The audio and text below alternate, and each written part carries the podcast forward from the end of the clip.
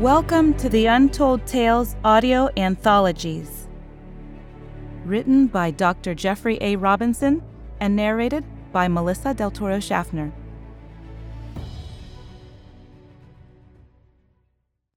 Life is but a dream. I had a dream that wasn't a dream at all. At least, I hope it was a dream. It all started after I had been hiking all afternoon near the north rim of the Grand Canyon. I had finally returned to the campground where I'd parked my RV and had taken a seat on the ground overlooking the canyon. I had decided to wait for the sunset, since I had heard they were quite spectacular. It was only five in the afternoon, and there was still about an hour before the sun would reach the distant cliffs. Then the strangest thing happened. I must have fallen asleep because I found myself floating in a dark, empty void. There was no light, no sound. I couldn't feel anything, not even my arms or fingers. It was unusual because I wasn't afraid at all. I felt quite comfortable and found the complete sensory deprivation to be relaxing. But then I smelled something. It was faint at first, delicate, almost the memory of an odor. It was the smell of my mother's cooking, from my childhood, the type of smell that woke you from a sound sleep in the morning, as breakfast cooked downstairs. I could clearly discern the warm aroma of pancakes and the sweet fragrance of maple syrup, as well as the mouth-watering tang of freshly cooked bacon. As I involuntarily took a deep breath to cherish the moment, it faded and was replaced with another. This time, the smell was of freshly cut grass, powerful and nearly overwhelming. I almost gasped at its intensity. I could visualize the wide expanse of lawn behind our house on a warm summer's day, and then detected in the background the scent of oil and fuel from the nearby gasoline lawnmower. Sniffing, I also smelled the sweat on my t shirt from the physical exertion of a task well done. Then, memories of other smells assaulted me. First, there were flowers roses from a wedding I had attended once, lilacs from a spring garden festival, lavender from my grandmother's soap, and of course, jasmine. Then, my dream became troubled as these strong sensations began to come more rapidly. Dust from the dirt road that I took when I walked to school, the scent of leather from a shop I once visited in Italy. A wave of cool, moist, salty ocean air swept over me and was replaced with the warm, dry breath of a desert breeze. I tried to awaken, but the nature of my sensations changed. First, I just heard noise, like static. Then, after a while, I recognized the sound as rain. Within the random white noise, I could hear individual drops of water impact the window next to me, and in the background, I could make out the rhythmic dripping of water as it slowly struck the windowsill. Outside, the sound of running water was clear and distinct as the rain collected in rivulets and flowed down to join other threads of water that hurried down to the creek and then to the river as it walked to the sea. Then the rain died down and I heard the sound of a distant train, sounding its whistle very far away. It was like some giant distant animal wailing in the night while everyone slept. I remembered waking as a child and standing in my open window listening intently to the unseen trains and wondering where they were headed to. But then, those sounds of the early morning were replaced by the roar of ocean surf that made me tremble as huge waves of water crashed on nearby rocks at the base of an unseen cliff. Each sensation appeared from nowhere and lingered just long enough to conjure a memory from the depths of my mind. Sounds of traffic and airplanes, crowds, and blaring music. Each evoked a different thought about the different time. I struggled to awaken and reached out around me. My right hand touched something that felt like sand. I grasped the warm grains and clutched them tightly, but they slipped through my fingers. At the same time, my other hand buried itself in the snow, the powdered ice burning into my skin like liquid fire. Finally, I opened my eyes and sat up. I was in a dark room. My hands were firmly planted on the ground beside me, holding me upright. I raised one hand in front of me and could barely make out the silhouette of my fingers against the featureless gray expanse beyond. The floor beneath me was hard and slightly cold, but not like metal, though colder than wood would have been. It felt more like ceramic or porcelain, but not as smooth. I rolled over, climbed onto my hands and knees, and crawled forward until I reached a wall. It was smooth and made of the same material as the floor, but there was no corner or join between the two. The floor simply curved and flowed up into the wall. Steadying myself, I stood and wondered where the hell I could be. The room seemed slightly brighter now, but I couldn't tell if the ambient light had increased or whether my eyes were simply adjusting to the dark. With one hand on the wall, I tentatively took a few steps forward. The wall was curved, and after a half a dozen steps, I decided it was circular in shape and perhaps 30 or 40 feet across. As far as I could tell so far, it was completely featureless, for all I could perceive was an endless, formless expanse of gray. It was then that I heard her crying.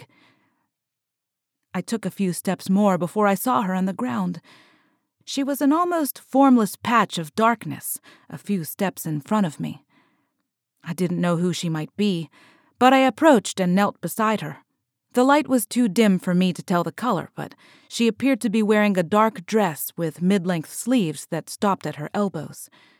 She softly sobbed, and each exhalation of her breath was a tiny moan. I worried that she might be hurt and reached out to comfort her, but I pulled back my hand at the last instance. I didn't want to scare her. It's okay, I said softly. You're not alone. She sniffed and raised her head. Instinctively, I reached out my hand and touched her arm. It's okay, I repeated. I'm here. Her crying slowed. What's your name? I asked softly. Caroline, she replied as she pushed herself up from the floor. I could tell she was trying to make out my form in the darkness. I'm Josh, I offered. For several seconds, neither of us spoke. Then she asked, Where are we? I don't know, I said. I was sitting at the base of a tree, resting after a hike. I thought I'd fallen asleep. I could see her silhouetted form nod. Me too, she said. I was resting on the front porch swing, looking out across our front yard. I thought I'd fallen asleep too, but then the dreams came and I couldn't wake up. I know, I replied. It was the same for me. I was at the north rim of the Grand Canyon, I offered. I was at my family's home northeast of Savannah, Georgia, she said in return. After a short pause, she asked, Is there anyone else here? And where are we? I don't know, I said. Then I started to stand, but realized something was different. Something was wrong. I felt lighter somehow. I felt like I was floating a little bit. I climbed to my feet and stood. Flexing my feet, I rose up on my tiptoes and then jumped a little into the air. It was then that I discovered that I was lighter than normal, as if gravity were somehow weaker. A wave of adrenaline shot through my body as I realized that it could only mean one thing I wasn't on Earth anymore. Suddenly, I felt like I was being watched. I didn't say anything, but Caroline must have sensed my alarm, for she too stood and grasped my hand. We're not alone, I whispered. Her fingers tightened on my own. Finally, I said loudly, You're out there, aren't you? You're listening to us and watching us. For a second, I thought I was making a fool of myself, but then a low, gentle voice sounded and said, Yes, we are here. I actually staggered at the sound of that voice, and Caroline had to steady me. Who are you? I demanded. Where have you taken us? You are both safe, said the voice. We mean you no harm. We only brought you here to talk to you. That is all. But who are you? I asked again. We are just strangers, visitors, travelers, who are just passing through. We don't mean to disturb you, either of you, but there is so much to learn and so little time. What do you mean, so little time? I mean that time is short Events will occur that none of us can stop, and we therefore only have a limited amount of time to meet you and others like you. You mean something bad is going to happen to us? No, no, not at all. Not to you. I didn't mean to alarm you. What is destined to occur will not happen in your lifetime, but we still only have a little time to get to learn more about you and your kind. So you're aliens? I mean, extraterrestrials. We are just strangers from another place and another time. We can only stay for a short while, a mere moment of your time, but we need so desperately to learn more about you and your world before we lose that chance. Why are you here? I said. Just to ask you some questions, nothing more. I squinted, trying to make out the dark forms that were only a few strides away. Then I remembered the dreams. You were the ones who were giving us those dreams, weren't you? Yes. We did not mean to cause any distress. We were just curious. I reflected on those dreams for a moment. It was as if my mind had been stretched across a musical instrument, like a gigantic harp with a thousand strings. And each time they touched my mind, a memory was summoned, like a note stuck by the strumming of one of those delicate chords. Why did you touch our minds and call up those memories? You were playing us like musical instruments, plucking thoughts and sensations from our minds. Yes, but we meant no harm. Your thoughts and your memories, your perceptions of you are are all tied to those things. Remembrances that are buried so deep within you that you have almost completely forgotten them. The thoughts and memories for your people are so closely linked to the sensations of smell and sound, of touch and feeling, that it is easier to access them by reaching them that way. I considered that for a moment, then I thought that perhaps the human mind was like a giant stew pot cooking on the stove. The heavy bits fall to the bottom and the clear broth rises to the top. You have to periodically stir the pot or it won't cook properly. Then I realized that that was what they must have been doing. They had been stirring the pot, so to speak, and drudging up old memories within us. That's right, said the voice. After all, who you are is really based on all memories. We only wanted to learn more about you. The voice said in a plaintive, almost apologetic tone. You mean you can read my mind? No, not really. But sometimes I can read you, and I can guess at what you haven't yet said. It's body language and the way you pause, the way you tilt your head, the expression on your face, and the inflection in your voice. So, what do you want from us? asked Caroline. She had been quietly holding my arm all this time, so I reached up and covered her hand with my own. This was the first time she had spoken to them. We just want to talk if we could, came the gentle reply. If you don't want to, we can return you to where you were at any time. We just have a few questions that we would like to ask. I looked down at Caroline, and she looked up at me and nodded. We both sat down, with her still clinging to my arm. Why did you bring two of us here? she asked. Because your kind is often scared when they are alone. We don't want you to be scared. Caroline looked up at me and smiled. Go ahead, she said. Ask your questions. Then the alien reached out and touched our minds the way he had before. What does this remind you of? it asked. Then, in an instant, I smelled a wood burning fire, like you might have at a campout. It conjured up a memory of cooking marshmallows, and I smelled graham crackers and melting chocolate. Caroline had a similar recollection, and she explained how her younger brother Bobby would work diligently to cook the perfect marshmallow in the dancing flames of the fire.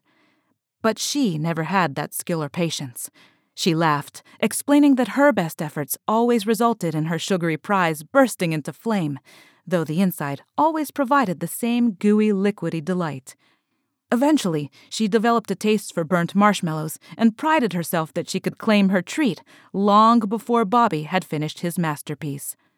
Then, the aliens invoked another memory that led both Caroline and me to tell other stories. We talked about school, places we'd worked, and people we'd met. At one point, she told me that I reminded her of Bobby. I perked up and asked sarcastically if he was anywhere near as good looking as I was. Her eyes softened as she explained that Bobby had died a year earlier in an automobile accident. I'm sorry, I said. I didn't know. She shrugged and said, It's okay. Life goes on. Hours seemed to pass. Eventually, the alien started asking different questions, things like What makes you sad? What makes you happy? What are you afraid of? What is something you are proud of? What is something you are ashamed of? What would you change if you could go back and make things different? What do you wish you could change in yourself or others? Their questions are not probing as much as they were simply thought provoking. Sometimes I didn't have an answer. At one point, my mouth grew dry, and I told them I was thirsty. After a long moment, a long, slim arm with thin, delicate fingers reached out of the shadows in front of me and pushed a medium sized bowl toward me. I picked it up. It was a plain colored glass bowl filled with liquid. I tentatively sipped it and found it was clear water, cool and quite refreshing. I passed the bowl to Caroline, who drank her fill. Then she handed it back to me, and I finished it off, placing the bowl in my lap. Our conversations continued, and I tried to ask some questions back at the aliens, but they always evaded me, claiming that it wasn't important or that we wouldn't understand. Finally, the alien said, We are almost done. We only have one question left. What is the thing that is most important to you? I started to answer but stopped. I looked at Caroline and I couldn't think of what to say. I thought some more about what I could say. Then I considered what I probably should say. Finally, I admitted that I wasn't sure. It's as if what's important changes over time. What I thought was important when I was younger isn't nearly as important as today. From one moment to the next, our attention is drawn to different things. And that's what's most important to us and what's important to us is usually the thing that's right in front of us. But that isn't right, is it? The alien replied, There is some truth in what you say. All of us are swept along the river of reality, and each of us swims in the current of destiny. Some things we can change, and others we cannot. I nodded. Yeah, but we can swim, can't we? We can hurry along with the current or swim off to one side. We can even swim upstream for a while. We can pick what we do and, to some degree, where we are going. We can choose what's important and we can even choose who we will become. Isn't that so? There was a long silence, and the alien said, Yes, that is precisely the point. Then I woke up. I opened my eyes, blinking against the bright light. I was back on the cliffs overlooking the Grand Canyon, but the sun still hadn't reached the horizon. I checked my watch, and it was still only a few minutes after five. No time had passed. I wondered had I fallen asleep? Did I dream it all? Did any of it really happen? I glanced down and saw next to me an object that I hadn't noticed there before. It was just an ordinary glass bowl that was colored a delicate light blue. So it must have happened, I thought. Or did it? As I held the bowl in my hands, I wondered if it had been there even before I had sat down, and I simply hadn't noticed it before. At least, not consciously. Perhaps it had been here all along, and some other traveler who'd passed this way before had dropped it, and I simply dreamt about it. I studied it and found absolutely nothing unique or unusual about the bowl, other than the fact that I was certain that Caroline and I had shared a drink from it. I have to go find her, I thought, suddenly convinced that it was critically important. I have to know whether it was just a dream. She'll know if it was real or not. That is, if she's real. I stood up, holding the bowl, and slowly walked back to my RV in the nearby parking lot. I had suddenly lost interest in waiting for the sunset. Thank you for listening. We love our listeners, fans, and patrons here at Untold Tales, and we would love to hear from you. Please consider leaving us a five star review on Apple Podcasts. letting us know what your favorite story has been in our three seasons of storytelling so far.